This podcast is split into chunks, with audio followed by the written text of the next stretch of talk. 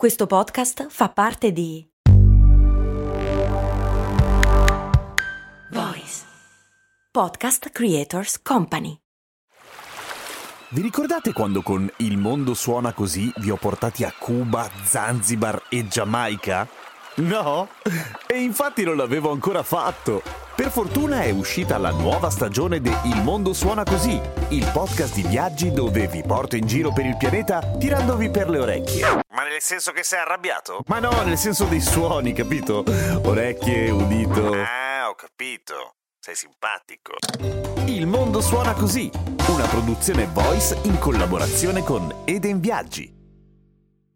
Matteo mi chiede cosa succederebbe se potessimo fare un buco da qua all'altra parte del mondo. Ci potremmo viaggiare dentro? Sni. Adesso vediamo. Cose molto, cose molto, cose molto umane. Ciao, sono Gianpiero Kesten e questo è Cose Molto Umane, il podcast che ogni giorno risponde alle curiosità fondamentali della vita, tipo come cazzo si fa a viaggiare da qua all'altra parte del mondo passando attraverso il pianeta Terra? Intanto, siamo abituati a sentir dire che se attraversi la Terra arrivi in Cina, però questo in realtà di solito lo si dice negli Stati Uniti, perché se scavi dagli Stati Uniti verso il centro della Terra arrivi nell'oceano, non arrivi in Cina. In Cina ci arrivi dal Cile o dall'Argentina. In Italia probabilmente saresti dalle parti dell'Australia, Nuova Zelanda o comunque quelle parti. È più facile prendere l'acqua, comunque è innegabile, l'oceano è molto più grande, ma facciamo che attraversi da Santiago del Cile alla Cina a un certo punto. Non sarebbe facilissimo, ok? Non sarebbe facilissimo perché la temperatura sotto è molto molto molto alta, cioè si parla della temperatura della superficie del Sole quando ci si avvicina al nucleo terrestre. Poi in realtà superare il nucleo è un casino perché è una palla di ferro gigante, ma facciamo che c'è un grosso tunnel largo abbastanza da poter cadere senza toccare le pareti, perché se tocchi le pareti ti trasformi in poltiglie immediatamente,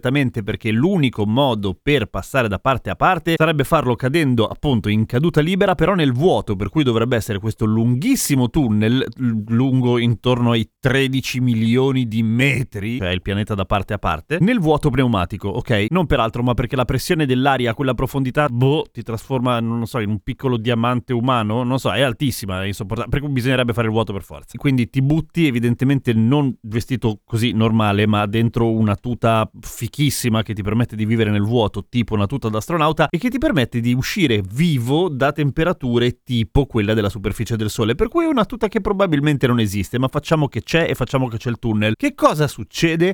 Eh, prima di tutto che buttarti in un tunnel del genere col cazzo che è gratis ti fanno pagare il biglietto. Sì, questo è innegabile, ma non è questo il punto, diciamo dal punto di vista fisico-teorico, via.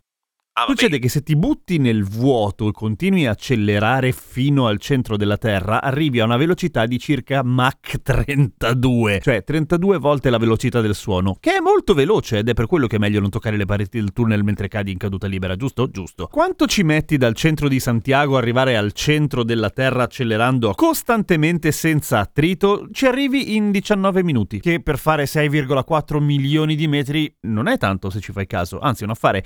E a quel punto cosa succede? Rimani lì bloccato? No, hai accumulato abbastanza abbrivio, abbastanza energia cinetica per continuare il tuo viaggio, però superato il centro della Terra naturalmente non lo stai più facendo verso il basso ma verso l'alto, con una rincorsa pazzesca, per cui essendo nel vuoto e non avendo attriti appunto inizi a frenare, ma piano tutto sommato, cioè arrivi praticamente giusto giusto alla superficie dell'altra parte. In tutto il viaggio dura meno di quaranta minuti. Figata! Quindi sì, teoricamente è possibile. Praticamente, nah, non tanto, nel senso che per fare il buco, quel grosso tunnel che passa da parte a parte, bisogna avere semplicemente degli strumenti che non esistono, ma perché non esistono i materiali capaci di resistere a quelle temperature. Il buco più profondo mai scavato dall'uomo è quello a Kola in Russia da qualche parte, che è, è tanto profondo, sono dodicimiladuecentosessanta metri, e hanno smesso di scavare quando la temperatura è diventata troppo alta, cioè centottanta gradi, che voi direte, boh, per un trapanone lunghissimo non è poi tanto. No, però ai centottanta gradi devi aggiungere anche il calore che si genera con l'attrito di un trapano che trivella la roccia, cioè tanta roba. Supponendo di poter scavare oltre, appunto si arriva a quarantamila metri, dove finisce finalmente la crosta terrestre, che è proprio il velo sopra, comincia il mantello e siamo già a mille gradi. Vai ancora avanti e devi superare un mare di magma che poi si risolidifica, ma non perché diventa più freddo, semplicemente perché la pressione è troppo alta e non si riesce a sciogliere la roccia, anche se le temperature temperature lo permetterebbero. Per cui insomma, per quanto palloso, conviene ancora prendere l'aereo, anche se diretti da Santiago alla Cina in genere credo che proprio non